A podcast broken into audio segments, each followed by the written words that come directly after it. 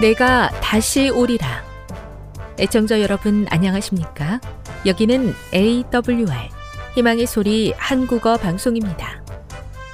본 방송은 천국 복음을 온 세상에 전파하기 위해 제7일 안식일 예수 재림교회가 설립한 세계 방송망입니다.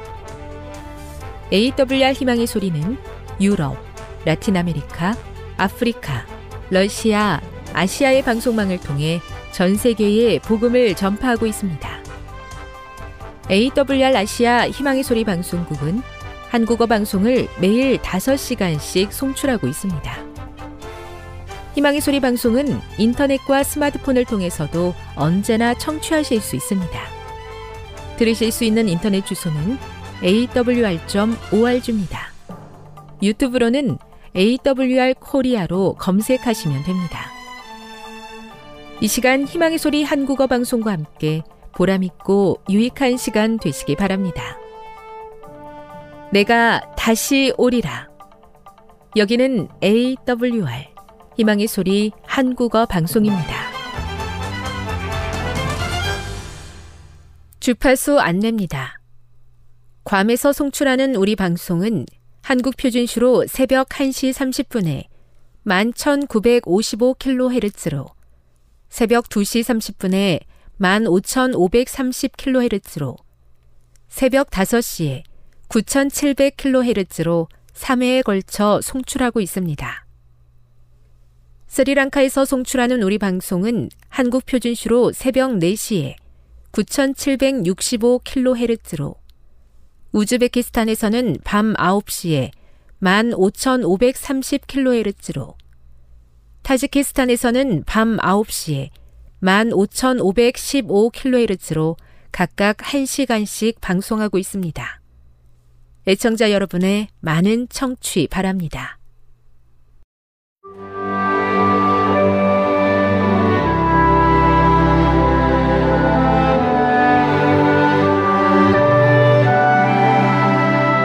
읽어주는 교과 여섯째 날 9월 15일 금요일 더 깊은 연구를 위해 우리의 일은 공격적인 것이며 예수의 충성된 군인으로서 우리의 피 묻은 깃발을 들고 적의 요새 중심부로 들어가야 한다. 우리의 씨름은 혈과 육을 상대하는 것이 아니요 통치자들과 권세들과 이 어둠의 세상 주관자들과 하늘에 있는 악의 영들을 상대함이라. 무기와 피 묻은 깃발을 내려놓고 사탄의 포로와 종이 되는 것에 동의한다면 우리는 갈등과 고통에서 풀려날 수 있을 것이다.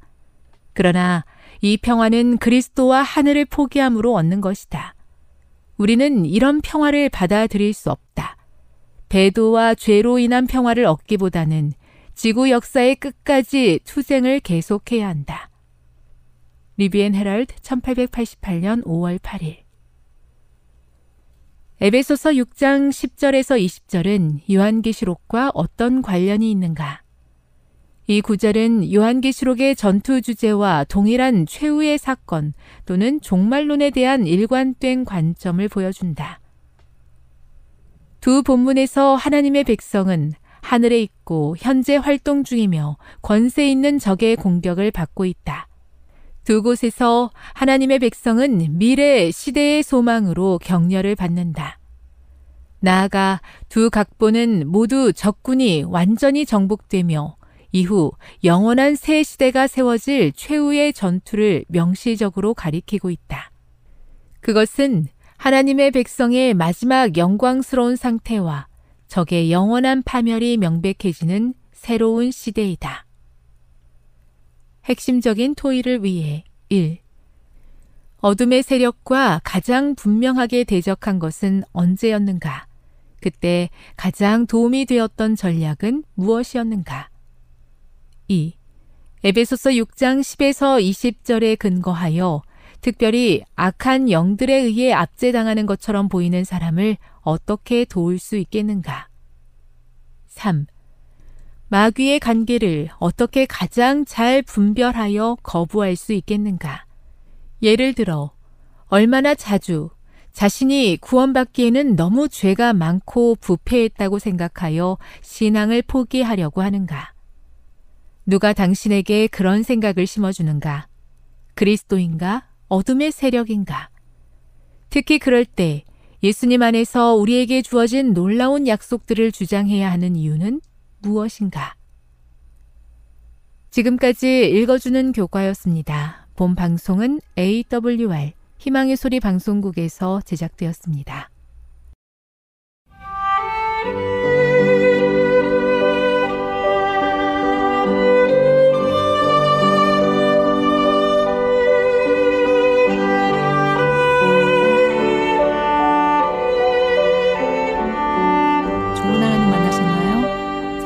삶 가운데서 만난 하나님의 사랑, 말씀 가운데서 만난 하나님의 사랑을 나누는 엘트 시간. 저는 이영미 집사입니다.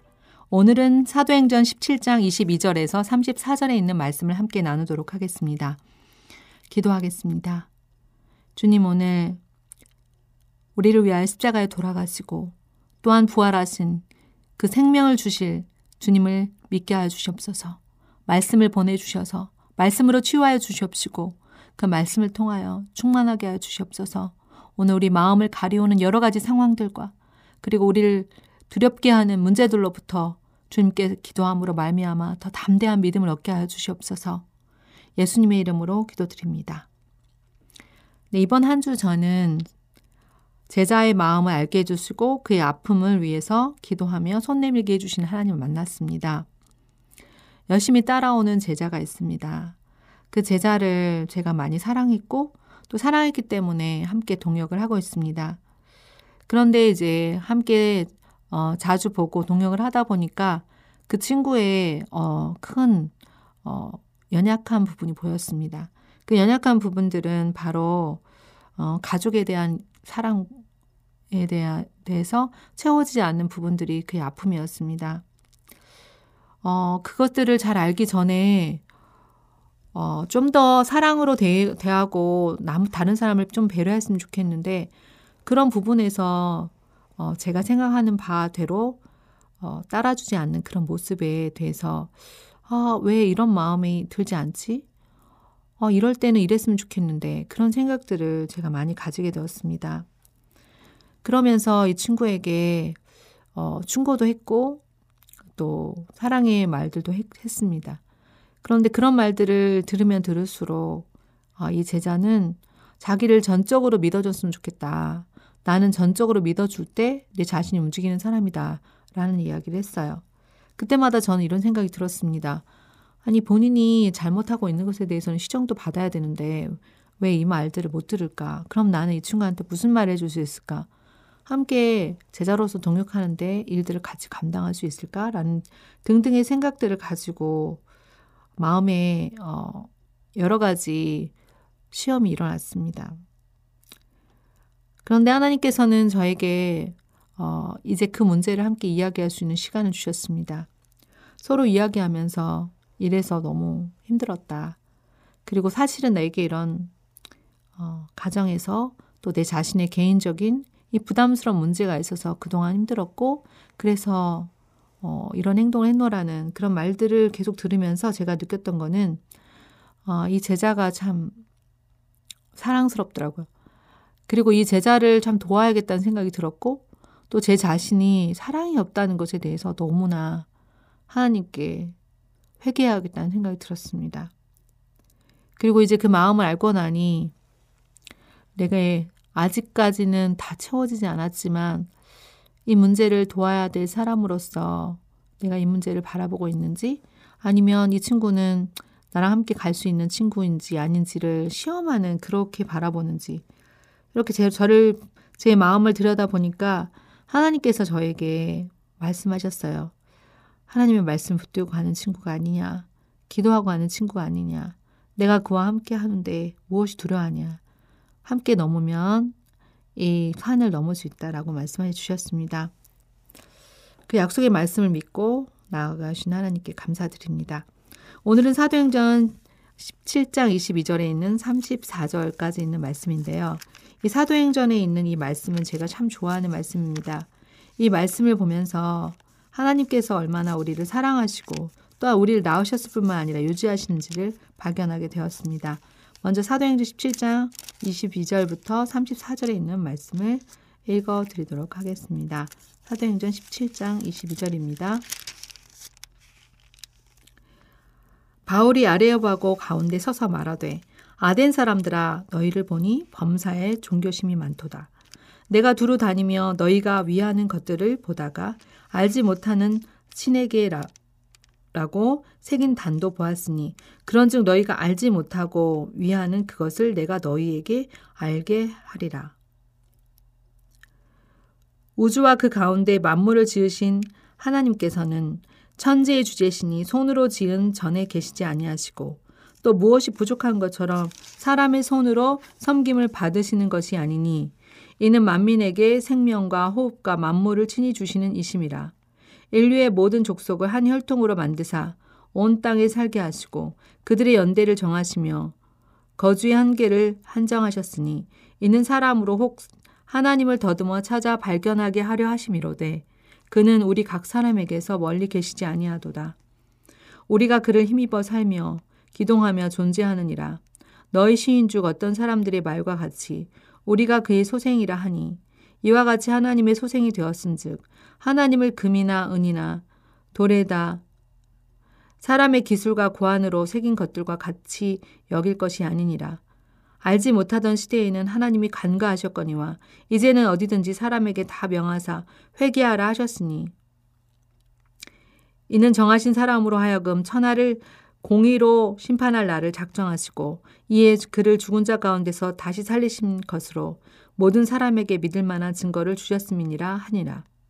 그들이 죽은 자의 부활을 듣고 어떤 사람은 조롱도 하고 어떤 사람은 그 이 일에 대하여 내 말을 다시 듣겠다 하니 이에 바울이 그들 가운데서 떠남에 몇 사람이 그를 가까이 하여 믿으니 그 중에는 아레오바고 관리 디오누치오와 음, 디말이라 하는 여자와 또 다른 사람들도 있었더라. 네, 오늘 본문의 말씀은 아레오바고 전도 설교입니다. 오늘 본문의 말씀을 보면서 저는 핵심 단어를 부활과 증거, 호흡이라고 잡았습니다. 바울은 아레, 아레오바고에서 십자가의 도와 부활에 대해 전했습니다. 여기에서 저는 먼저 이런 질문을 던져보았습니다. 바울은 하나님을 어떤 분으로 소개하는가? 그는 만물을 지으신 24절에 우주와 그 가운데 있는 만물을 지으신 하나님이시고 천재의 주제시고 라고 했습니다.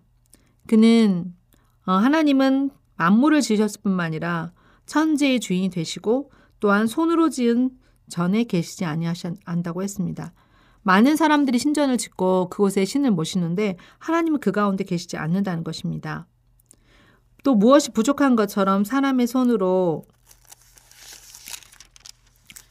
섬김을 받으시는 것이 아니라 만민에게 생명과 호흡과 만물을 친히 주시는 이심이라는 것입니다. 하나님께서는 뭘 받으시는 분이 아니라 만민에게 생명과 호흡과 만물을 주시는 분이십니다. 그리고 또한 인류를 모든 족속들을 한 혈통으로 만들어서 온 땅에 살게 하시고 그들의 세대 간의 연대를 정하시고 거주의 경계를 지으셨습니다. 이 일은 하나님의 사람으로 하나님을 더듬어 찾아 발견하게 하시는데 우리 각 사람에게서 멀리 계시지 않는다는 것 사실입니다. 하나님께서는 사람을 창조하셨을 뿐만 아니라 또한 어떻게 우리 사, 창조한 사람들과 또 우주의 질서를 유지하고 계신가요? 26절에는 28절에는 이런 말씀이 나옵니다. 우리가 그를 힘입어 살며 기동하며 존재하느니라. 너희 시인 중 어떤 사람들의 말과 같이 우리가 그의 소생이라 하니. 그를 힘입어 하나님 안에서 살고 또 하나님 안에서 기동하고 또 하나님 안에서 존재한다는 사실은 하나님과 늘 같이 호흡하면서 지내고 있다는 사실입니다. 하나님께서는 우리가 이런 하나님의 임재 의식 속에서 살아가길 원하십니다. 그리고 이 바울은 또한 아레오바고 설교에서 먼저 그들의 종교 침해에 호소합니다. 너희가 여러 종교들 가지고 신을 섬기는 것을 내가 안다. 너희들은 종교심이 많다라는 말로 시작을 합니다. 그리고 알지 못하게 몰지 못하는 신에게라고 쓰여진 그 재단도 보았다. 내가 이제 알지 못하는 신을 너에게 소개하겠다는 것입니다. 이 이방인인 바울이 이런 설교를 했을 때 사람들의 반응은 어땠을까요? 자신들이 많은 신전을 지어놓고 거기에 그리스 로마 신화에 보면 나온 것과 같이 이 아테네에선 많은 신들을 섬기고 있었습니다. 그런데 그들이 지은 모든 신전에 하나님이 살지 않으신다는 것입니다. 또한 생명 무엇을 받으시는 분이 아니라 생명과 호흡과 모든 것을 친히 주실 수 있는 시여자가 되신다는 사실입니다. 이 말을 듣고 사람들의 반응은 어땠을까요? 자, 첫 번째 사람들은 조롱하는 사람들이 있었다고 했습니다. 그들은 이게 말이 돼? 그런 신이 어딨어 세상에. 아마 이런 말들로 조롱했을 것입니다. 바울은 정말 자기가 가진 모든 지식과 그리고 철학적인 배경과 그런 것들을 동원해서 이 철학의 도시인 아테네에서 토론하길 매일 토론하기 좋아하는 이곳에서 그들에게 맞게 설교를 했을 텐데 그들은 이, 이것에 대해 어떤 반응을 합니까? 첫 번째 비웃는 사람들이 있다 했습니다. 그 저게 말이 돼? 그런 신이 어딨어? 아마 이렇게 비웃었을 것입니다.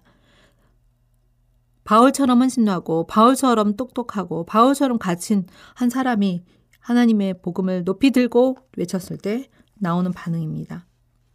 두 번째는 나중에 더 듣고 싶다는 사람도 있었습니다. 지금 말고 나중에 더 듣고 싶다. 그래도 좀 괜찮다라는 반응이죠. 그리고 몇몇 사람은 그 중에 구원을 얻었다고 했습니다. 바로 이 아레오바고 시의원인 디오누시오와 다말이라는 여자 그리고 그 밖에 몇 사람들입니다. 이 일은 바울이 이곳을 떠나려 할 때 있었던 일입니다. 하나님의 뜻은 무엇입니까? 하나님께서는 각기 어떠한 형편과 어떠한 장소에 있더라도 하나님을 찾기를 바라십니다. 그리고 멀리 계시는 것이 아니라 더듬어 찾기만 하면 찾을 수 있는 거리에 계십니다.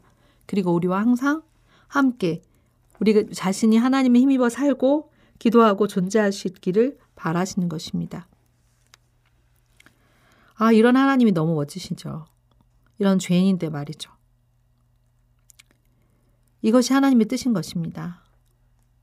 오늘 저는 제 자신에게 이런 적용을 해보았습니다. 나에게 있어서 하나님은 어떤 분이신가? 하나님은 나의 근원 되시고, 나의 창조주 되시고, 나를 오늘 살게 하시고 또 힘있게 하시고 움직이게 하시고 존재하게 하신 분입니다. 음, 저는 제 자신이 하나님을 임재하는 하나님의 임재를 인식하는 삶을 살게 되기 원합니다. 그리고 제가 가진 모든 달란트에 시간의 11조, 재정의 11조, 공간과 인맥의 11조, 그리고 목표의 우선순위를 둘 수 있도록 하나님께 구하기를 원합니다. 이때 복음을 전하는 바울의 심정은 어땠을까요? 바울의 심정은 비장했을 것입니다. 이제 내가 여기서 기도하면서 어떤 말로 전해야 이들을 이렇게 지적이고 또 이렇게 이렇게 종교심 많은 사람들에게 전도할 수 있을까? 바울은 나름대로 많은 계획을 세웠습니다. 그러나 그의 설교에서는 몇 명밖에는 반응하지 않았습니다. 이것은 어떤 뜻일까요? 바울은 심적은 아마도 찹찹했을 것입니다. 그는 이 이후에 오직 십자가 외에는 아무것도 자랑하지 않노라는 그러한 어, 복음 사역에 있어서의 전환점을 맞이하게 됩니다.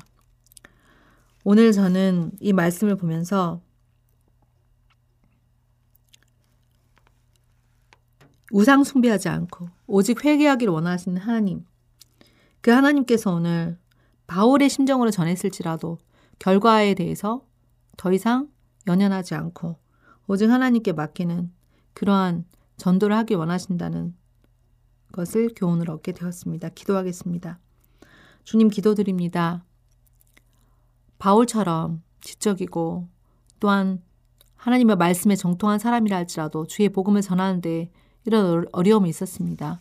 오늘 주님의 복음을 전할 때 어려움이 있더라도 주님 바울에게도 이런 시간이 있었던 것처럼 이 시간은 오직 주님께로 드리며 주님께서 주시는 결과에 오직 십자가와 그리고 부활의 도를 전하는 일에 그 마음의 실망함이나 또 그 마음에 망설임이 없이 전할 수 있도록 도와주시옵소서. 주의 재림이 얼마 남지 않았사오니 오늘 우리를 사용하여 주시옵소서. 예수님의 이름으로 기도드립니다. 지금 여러분께서는 AWR 희망의 소리 한국어 방송을 듣고 계십니다.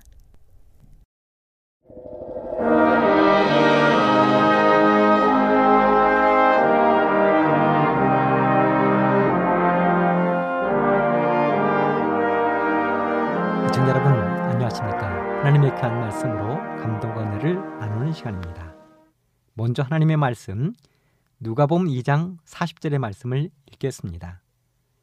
아기가 자라며 강하여지고 지혜가 충족하며 하나님의 은혜가 그 위에 있더라. 그 부모가 해마다 유월절을 당하면 예루살렘으로 가더니 예수께서 12살 되던 때에 저희가 이 절기의 전례를 쫓아 올라갔다가 그 날들을 마치고 돌아갈 때에 아이 예수는 예루살렘에 머무셨더라. 그 부모는 이를 알지 못하고 동행 중에 있는 줄로 생각하고 하룻길을 간 후 친족과 아는 자 중에서 찾되 만나지 못하매 찾으면서 예루살렘에 돌아갔더니 사흘 후에 성전에서 만난즉 그가 선생들 중에 앉으사 저희에게 듣기도 하시며 묻기도 하시니 듣는 자가 다 그 지혜와 대답을 기히 여기더라. 그 부모가 보고 놀라며 그 모친은 가로되 아이야 어찌하여 우리에게 이같이 하였느냐? 보라 내 아버지와 내가 근심하여 너를 찾았노라. 예수께서 가라사대 어찌하여 나를 찾으셨나이까? 내가 내 아버지 집에 있어야 될 줄을 알지 못하셨나이까 하시니. 양친이 그 하신 말씀을 깨닫지 못하더라. 예수께서 한 가지로 내려가사 나사렛에 이르러 순종하여 받으시더라. 그 모친은 이 모든 말을 마음에 두니라. 예수는 그 지혜와 그 키가 자라가며 하나님과 사람에게 더 사랑스러워 가시더라. 오늘은 이 말씀을 중심으로 우리의 눈을 예수님에게서 절대로 떼지 말자 하는 제목의 말씀을 준비해 보았습니다. 오늘날의 그리스도인들이 애창하는 찬송 가운데 눈을 예수께 돌려 하는 찬송이 있습니다. 이 찬송은 재림 교인들이 지난 2014년 한 해 동안 아침 예배의 주제가로 부르기도 했습니다. 눈을 예수께 돌려 그 얼굴을 주목하라. 그의 영광스러운 광채에 세상 영화는 사라지네. 이렇게 짧은 찬송이지만 이 찬송은 수많은 그리스도인들의 마음을 붙잡아주는 찬송이 되었습니다. 우리의 눈을 돌려서 예수님의 얼굴을 바라보면 예수님의 영광스러운 광채를 볼 수 있다는 것입니다.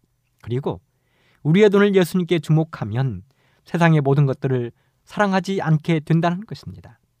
사람은 자기의 관심이 어디에 있느냐에 따라 자신들의 눈을 그곳에 고정하게 되어 있습니다. 똑같은 장미꽃을 보면서도 한 사람은 정말 아름다운 꽃으로 인하여 감동을 받습니다. 하지만 어떤 사람은 아름다운 장미를 보기보다는 잎사귀 아래에 가시를 보며 낙담합니다. 그래서 그런지 영국의 트렌치라는 감독은 이렇게 시를 지었습니다. 어떤 사람은 자기에 가는 평탄한 길에 조그마한 구렁텅이만 있어도 벌써 하나님을 원망하고 사람을 원망한다. 하지만 어떤 사람은 자기에 가는 험하고 캄캄한 길에 조그마한 빛만 비추어도 하나님의 주시는 자비로운 빛이라 하여 감사의 기도를 올린다. 화려한 궁전에 살면서도 생이란 왜 이리 괴로움이여 기쁜 일은 하나도 없느냐고 얼굴을 찡그려 불평하는 사람이 있으며 개딱지 같은 오두막살이에 살면서도 우리를 지키시는 하늘 아버지의 한없는 은혜와 사랑이라고 진심으로 감사하는 사람이 있다. 그렇습니다. 이렇게 무엇을 바라보고 어떻게 생각하느냐에 따라 모든 것이 달라집니다. 우리의 신앙생활도 마찬가지입니다. 우리가 무엇을 생각하고 무엇을 바라보고 무엇에 관심을 두느냐에 따라 우리의 모든 것이 달라집니다. 오늘 우리는 먼저 읽은 본문의 말씀 속에서 6월절에 참여하신 예수님 가족들의 이야기를 살펴보게 될 것입니다. 그리고 그 속에서 귀한 교훈들을 찾아보게 될 것입니다. 오늘 우리들이 읽은 본문의 말씀은 예수님의 어린 시절에 관한 몇 안 되는 기록 가운데 하나입니다. 바로 예수님이 12살 때 예루살렘의 6월절에 참여하신 이야기입니다. 예수님은 그의 어린 시절을 당시 사람들에게 평이 좋지 못했던 나사렛에서 보내셨습니다. 그렇지만 악행이 횡행하고 주먹이 앞서고 목소리 큰 사람이 판을 치던 그곳에서도 예수님은 하늘의 거룩한 순결을 단 한순간도 잊지 않으셨습니다. 오히려 상막한 나사렛 사람들의 마음 속에 온유와 부드러움, 넉넉함, 평화를 선물하셨습니다.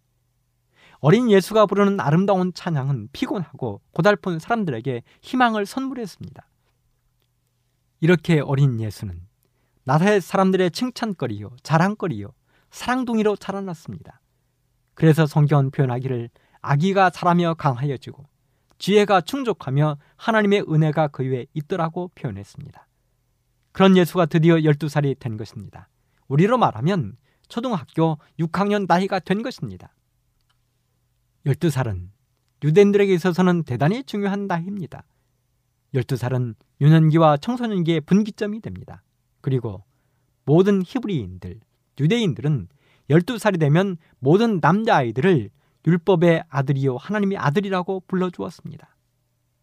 거기다가 종교적인 교훈을 받을 특별한 기회를 부여하고 또한 거룩한 절기 들과 예식에 참여할 특권도 부여했습니다. 어찌 보면 어른으로서 첫 발을 내딛는 순간이 된 것입니다. 그래서 예수님도 12살이 되면서 드디어 6월절 절기에 참여하기 위하여 예루살렘에 올라가신 것입니다. 물론 예수님의 부모인 요셉과 마리아는 해마다 6월절 절기에 참여하기 위해서 예루살렘에 올라갔을 것입니다. 그런데 이번에는 12살이 된 아들 예수도 그들의 관례에 따라 함께 예루살렘에 갈 수 있게 된 것입니다. 요셉과 마리아가 얼마나 기뻤을까요? 얼마나 행복했을까요? 이제 12살이 되어 처음으로 아버지 어머니를 따라 예루살렘 성전에 올라가게 된 예수님도 얼마나 기쁘고 행복했을까요? 얼마나 가슴이 두근거리고 설레었을까요? 저는 초등학교를 졸업하고 13살이 되던 해 겨울 처음으로 형을 따라 서울 구경을 가게 되었습니다. 당시 서울에서 일을 하고 설명절을 세기 위해 고향집에 왔던 형을 따라 서울에 가게 된 것입니다. 드디어 내일이면 형을 따라 고속버스를 타고 처음으로 서울에 가게 될 것이었습니다. 저는 그날 밤 단 한숨도 자지 못했습니다. 너무도 설레고 깊어서 도저히 잠을 잘 수가 없었습니다. 그렇게 뜬 눈으로 밤을 하얗게 지새우고 드디어 서울을 향해서 출발했습니다. 마을 앞에서 버스를 타고 전주에서 서울 가는 고속버스를 탔습니다. 저는 지금도 그 순간의 감동과 행복을 결코 잊지 않고 있습니다. 우리 예수님이라고 다루셨을까요? 우리는 그렇게 생각할 수도 있습니다. 예수님은 하늘의 하나님이셨기 때문에 항상 거룩한 모습으로 점잖게 사셨을 것이라고. 하지만 그렇게 생각하면 잘못입니다. 예수님은 분명 사람의 모습으로 오셨습니다. 예수님도 기쁨, 슬픔, 행복, 모든 것들, 우리들이 느끼는 모든 것을 느끼고 체험하셨습니다. 슬플 때는 우시고 행복할 때는 웃으셨습니다. 예쁜 것을 보면 감동 받으셨습니다. 그랬기에 12살이 되어 드디어 어머니 마리아의 손을 잡고 예루살렘을 처음으로 가게 된 예수님도 분명 그날 밤을 뜬 눈으로 세웠을 것이 분명합니다. 그리고 날이 밝아 드디어 예루살렘으로 출발했습니다. 때는 3월 말이나 4월 초가 되었을 것입니다. 그래서 온 땅은 아름다운 꽃들로 만발하고 하늘에서는 아름다운 새들의 노랫소리가 들려왔습니다. 온 들판에는 새롭게 돋아나는 새싹들로 인하여 생동감이 넘쳤습니다. 평화롭게 풀을 뜯는 양들의 모습은 말 그대로 작은 천구의 모습이었을 것입니다.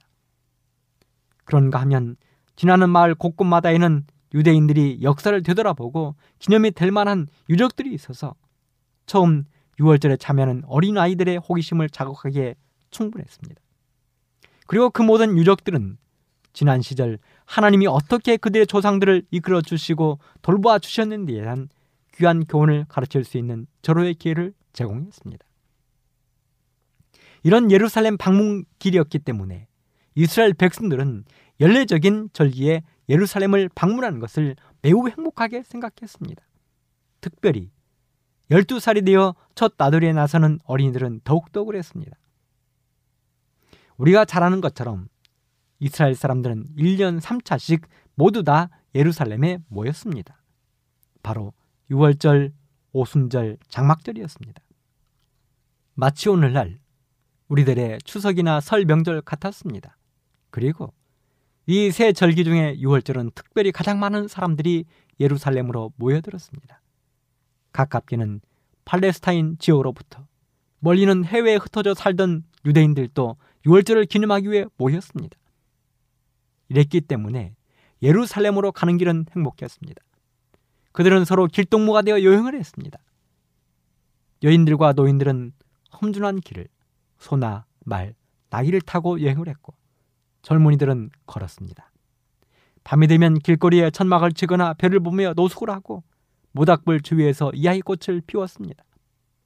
그렇게 여행을 하다가 마침내 예루살렘 성이 눈앞에 보이면 그들은 다음과 같은 찬양을 불렀습니다. 시편 122편 예루살렘아 우리 발이 내 성문 안에 섰도다.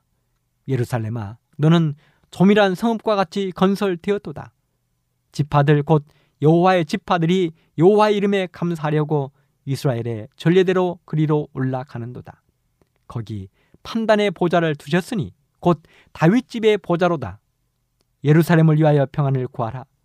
예루살렘을 사랑하는 자는 형통하리로다. 네 성 안에는 평강이 있고 네 궁중에는 형통이 있을지어다. 바로 이 거룩하고 행복한 6월절 절기에 이제 막 12살이 된 어린 예수님이 처음 참석을 하게 된 것입니다. 6월절은 우리가 잘 아는 것처럼 히브리 나라의 건국과 더불어 시작이 되었습니다. 야곱과 함께 애굽에 내려갔던 70명의 사람들이 430년의 세월을 거치면서 애굽 나라의 종이 되고 말았습니다. 그들은 온갖 애굽 나라의 허드렛 일과 힘든 고역을 통해서 신음하고 있었습니다. 그들이 부르는 신음소리가 하늘에 상달되고 하나님은 아브라함에게 하셨던 말씀을 기억했습니다. 그리고 마침내 이스라엘 백성들의 구원을 위하여 하나님께서 지도자 모세를 보내셨습니다. 그렇게 해서 모든 이스라엘 백성들의 희망의 불길이 사그라지는 것처럼 보일 때 하나님은 마침내 해방의 선물을 안겨 주셨습니다. 하나님은 이스라엘 백성들에게는 해방의 기쁨을 주시고 이스라엘 백성들을 괴롭게 한 애굽 백성들에게는 최후의 형벌을 내리셨습니다.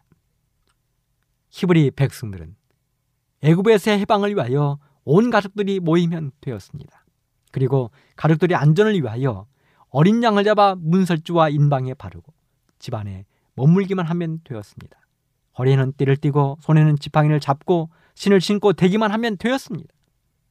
이렇게 모든 준비가 마쳐지자 하나님은 마침내 죽음의 천사를 애굽에 보내셨습니다. 그리고 문설주와 인방에 피가 없는 집안의 모든 장자들이 죽임을 당했습니다. 바로 왕의 장자로부터 시작해서 모든 신하들, 모든 백성들의 집에서 그날 밤 통곡 소리가 울려 퍼졌습니다. 죽음의 천사는 어린 양의 피로 문설주와 인방의 바른 집은 그대로 넘어갔습니다. 죽음의 천사가 넘어간 것입니다. 그래서 넘어갔다 곧 6월절이 된 것입니다. 마침내 이스라엘 백성들에게 해방이 찾아온 것입니다. 애굽의 노역장을 벗어나 하나님이 약속하신 가나안 땅으로 가게 될 것이었습니다. 오늘날 우리 민족으로 말하면 1945년 8월 15일 일제 압박으로부터 해방된 날과 같은 날입니다. 이런 6월절이었기 때문에 모든 이스라엘 백성들은 예루살렘에 모여 하나님을 찬양하고 애굽으로부터의 해방을 기념하는 축제를 벌인 것입니다. 그리고 나아가서 자신들의 해방을 위해서 잡힌 어린 양의 희생을 기념했던 것입니다. 그런데 바로 그 6월절에 어린 예수님이 아버지 요셉과 어머니 마리아의 손을 잡고 예루살렘에 올라가셨습니다. 그렇게 예루살렘에 도착한 예수님은 태어나 처음으로 하나님의 거룩한 성전인 예루살렘 성전을 바라보셨습니다. 그리고 그 안에서 엄숙하게 성전 봉사를 행하는 제사장들의 모습도 살펴보았습니다. 특별히 어린 예수님은 제단 위에서 피를 흘리며 죽어가는 불태워지는 어린 양을 바라보았습니다. 그 어린 양은 이스라엘 백성들을 죽음으로부터 안전하게 지켜주고 구원해준 6월절 어린 양을 상징했습니다. 그 어린 양의 죽음 때문에 그들은 생명을 건졌습니다. 그리고 그 모습을 바라보고 있는 예수님은 장차 우리 모든 죄인들을 구원하기 위한 어린 양이 될 것이었습니다. 사람들은 어린 양이 잡히오고 불에 태워지는 모습을 엄숙히 바라보고 있었습니다. 하지만 사람들은 지금 자신들과 함께 서 있는 12살의 어린 예수가 장차 자신들을 구원할 어린 양으로 십자가에 달려올 것이라고는 꿈에도 생각지 않았습니다. 아버지 요셉과 말해도 그렇게 생각하지 않았습니다. 그 자리에 외롭게 서서 이 모습을 바라보고 있는 어린 예수님만이 그렇게 느끼고 있었습니다. 그렇게 6월절에 행해지는 장면들에 몰두하신 예수님은 부모님 곁에 머무르지 않았습니다. 예수님은 홀로 계시면서 장차 자신이 이루어야 할 사명들을 골똘히 고민하셨습니다. 그리고 6월절의 모든 예식이 끝난 후에도 그는 여전히 성전에 남아 계셨습니다. 사실 예수님의 부모님도 나사렛을 떠나오면서 아들 예수를 예루살렘의 랍비들에게 소개하고 싶은 마음이 굴뚝 같았습니다. 그래서 자신들이 가르치지 못한 더 높은 교육을 받기를 원했습니다. 그런데 예수님은 지금 자신 스스로 랍비들의 방을 찾아가고 계셨습니다. 당시에는 선지자 학교의 본을 따라 성전에 연결된 한 방을 거룩한 학교로 구별해 놓았습니다. 이곳에서 저명한 랍비들이 그들의 문화생들을 가르치고 있었던 것입니다. 그런데 바로 그곳에 어린 예수님이 오셨습니다. 스스로 오셨습니다. 그리고 위험 있는 학자들의 발 아래 앉아 배우기도 하고 질문을 하기도 하신 것입니다. 예수님은 메시아의 초림과 그에 관한 예언들을 질문하셨습니다. 이사의 53장에 나타난 하나님의 어린 양의 고난과 죽음에 대해서도 질문하셨습니다. 그런데요, 당시의 위험 있는 학자들은 편협한 학문과 지식으로 메마른 답변만을 할 뿐이었습니다. 진지하게 질문하고 있는 어린 예수님의 마음을 시원하게 해주는 답변을 내놓을 수 없었습니다. 오히려 예수님의 진지한 대답과 설명이 랍비들의 마음에 깊은 깨달음과 감동을 주고 있었습니다. 아마도 이런 시간이 하루 이틀에 끝나는 것이 아닌 것 같습니다. 왜냐하면 성경이 그렇게 기록하고 있기 때문에 그렇습니다. 이렇게 예수님이 성전의 거룩한 학교에서 랍비들과 토론하던 그 시간, 부모들은 6월절의 모든 의식을 마치고 고향으로 돌아가고 있었습니다. 그런데요, 놀랍게도 고향으로 돌아가던 요셉과 마리아는 큰 혼란과 걱정 속에 빠지게 되었습니다. 그 이유는 누가 보면 2장 43절에 보면 그 날들을 마치고 돌아갈 때에 아이 예수는 예루살렘에 머무셨더라. 그렇습니다. 고향으로 돌아가는 길에 마땅히 그들 곁에 있어야 할 아들 예수가 그들 곁에 없는 것입니다. 쉽게 말하면 쉽게 표현하자면 말입니다. 부모가 서울에 있는 행사에 자녀를 데리고 갔다가 잃어버린 것입니다. 복잡한 서울에 아이 혼자 남겨놓고 부모들끼리만 집으로 가고 있는 것입니다. 성경은 계속해서 이렇게 기록하고 있습니다. 누가복음 2장 43절로 45절 그 부모는 이를 알지 못하고 동행 중에 있는 줄 생각하고 하룻길을 간 후 친족과 아는 자 중에서 찾되 만나지 못함에 찾으면서 예루살렘에 돌아갔더니 참으로 놀랍습니다. 지금 요셉과 마리아는 아들이 곁에 있는 줄 생각하고 하룻길을 간 것입니다. 사실 그들은 예루살렘을 떠나 올 때부터 아들이 자신들의 곁에 없는 것을 알지 못했습니다. 그저 마땅히 함께 온 다른 친구들이나 마을 사람들과 같이 있을 것이라 생각하고 있었던 것입니다. 왜 그랬을까요? 왜 마땅히 세심하게 챙겨야 할그 아들을 그들은 하루 동안이나 잊고 있었던 것일까요? 시대의 소망에 그 답이 담겨져 있습니다. 80쪽에 보면 그 당시 나라의 인구는 매우 조밀하였으며 갈릴리에서 온 무리의 대열은 매우 컸었다. 그들이 도시를 떠날 때 큰 혼잡이 있었다. 그들은 가는 도중에 친구나 친지와 함께 여행하는 기쁨에 관심이 몰두되어 밤이 되기까지 예수가 없는 것을 알지 못했다. 그들이 쉬기 위하여 머물렀을 때에 도움이 되는 아이의 손이 없는 것을 깨달았다. 그들은 그 아이가 무리 가운데 있을 것으로 생각하고 별로 걱정하지 않았다. 예수는 비록 어렸지만 그들은 그를 전적으로 신임하였으며 필요한 경우에는 항상 그랬던 것처럼 그들의 필요를 미리 알고 언제든지 와서 그들을 도와주리라고 기대하였다. 그렇습니다. 그 정답을 시대의 소망에서 알려주고 있는 것입니다. 첫째, 여행하는 기쁨에 휩싸여 아들이 곁에 있는지를 깜빡했다는 것입니다. 사실 이런 일들은 우리 주변에서 꽤 자주 일어나고 있는 문제들입니다. 요즘 한국 사회는 주말이 되면 꽤 많은 부모들이 자녀들을 데리고 놀이동산 같은 곳을 놀러 갑니다.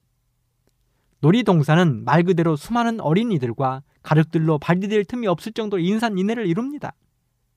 만일 부모들이 조금만 자녀들에게 신경을 쓰지 않는다면 사랑하는 자녀들을 잃어버리기 일쑤입니다. 그래서 심심치 않게 방송을 통하여 잃어버린 자녀를 찾는다는 방송이 흘러나오는 것을 우리는 듣게 됩니다. 그리고 아빠 엄마를 잃어버리고 울면서 길거리를 헤매는 어린아이들도 심심치 않게 볼 수 있는 것입니다. 또한 백화점이나 사람들이 많이 몰리는 식당 같은 장소에서도 마찬가지의 일들이 일어나고 있습니다. 그런데 여기 지금 예수님의 부모들이 딱 그렇게 하고 있는 것입니다. 요셉과 마리아는 모처럼의 예루살렘으로의 여행에 몸과 마음이 무척 행복했던 것 같습니다. 그래서 함께 여행을 하는 일가 친척들, 친구들과 함께 이야기를 하느라고 아들 예수를 깜빡 잃어버린 것입니다. 두 번째 이유는 평상시 아들 예수에 대한 깊은 신뢰심입니다. 시대의 소망이 기록된 말씀을 보면 요셉과 마리아가 얼마나 어린 예수를 신뢰했는지를 알려주고 있습니다. 말씀은 기록했습니다. 예수는 비록 어렸지만 부모인 그들이 전적으로 신뢰했다는 것입니다. 그리고 어린 예수는 부모인 요셉과 마리아가 시키기도 전에 부모들의 필요를 미리 알고 말하기도 전에 모든 일을 척척 해냈다는 것입니다. 여러분, 여러분이나 저의 자녀들이 이렇게 한다면 얼마나 행복하고 기쁠까요? 우리 예수님은 어린 나이임에도 불구하고 아버지, 어머니의 필요를 먼저 챙겼다는 것입니다. 그래서 그날도 날이 어두워지고 밤이 되자 요셉과 마리아는 마땅히 그 아들이 자신들을 도와 저녁을 준비하고 잠자리를 준비할 것이라고 생각했던 것입니다. 그런데 그날은 달랐습니다. 마땅히 곁에 있어야 할 사랑하는 아들이 없는 것입니다. 아무리 기다려도 아들이 나타나지 않는 것입니다. 그래서 요셉과 마리아는 점점 불안해지기 시작했습니다. 아무리 평상시에 반듯하고 걱정을 끼치는 아들이 아니었지만 점점 불안이 엄습해 오기 시작했습니다. 그리고 그때 요셉과 마리아는 까마득하게 잊고 있었던 한 가지 일이 불현듯 떠올랐습니다. 그것은 바로 아기 예수가 태어났을 때 헤롯이 그를 죽이려 했다는 것입니다. 생각이 거기까지 미치자 요셉과 마리아는 불안해서 미칠 것 같았습니다. 그리고 예루살렘을 떠나오면서 아들을 챙기지 못한 것에 대해서 자책하기 시작했습니다. 그들은 도저히 그대로 있을 수 없었습니다. 아들 예수가 옆에 없다는 사실이 확인되자 그동안 기쁘고 행복했던 그 여행이 송두리째 깨어져 버렸습니다. 이제는 아들을 찾아야 했습니다. 그래서 그들은 부랴부랴 짐을 챙겨 다시 왔던 길을 돌아 예루살렘으로 달려야 했습니다. 아마도 그들은 어두운 밤길을 쉬지 않고 달렸을 것입니다. 돌뿌리에 채여 넘어지고 풀뿌리에 걸려 넘어지면서 달렸을 것입니다. 그렇게 예루살렘에 도착한 요셉과 마리아는 3일 만에 랍비아 학교에서 아들을 발견했습니다. 그곳에 예수님은 여전히 진지한 모습으로 랍비들과 이야기를 하고 계셨습니다. 사랑하는 애청자 여러분, 잠깐 동안 예수님에게서 눈을 뗀 부모들을 통하여 우리는 이 시간 어떤 교훈을 얻어야 됩니까? 첫째, 요셉과 마리아는 사랑스러운 아들에게 짜증을 냈습니다. 아들 예수를 3일 만에 찾은 마리아가 가장 먼저 무슨 말을 했습니까?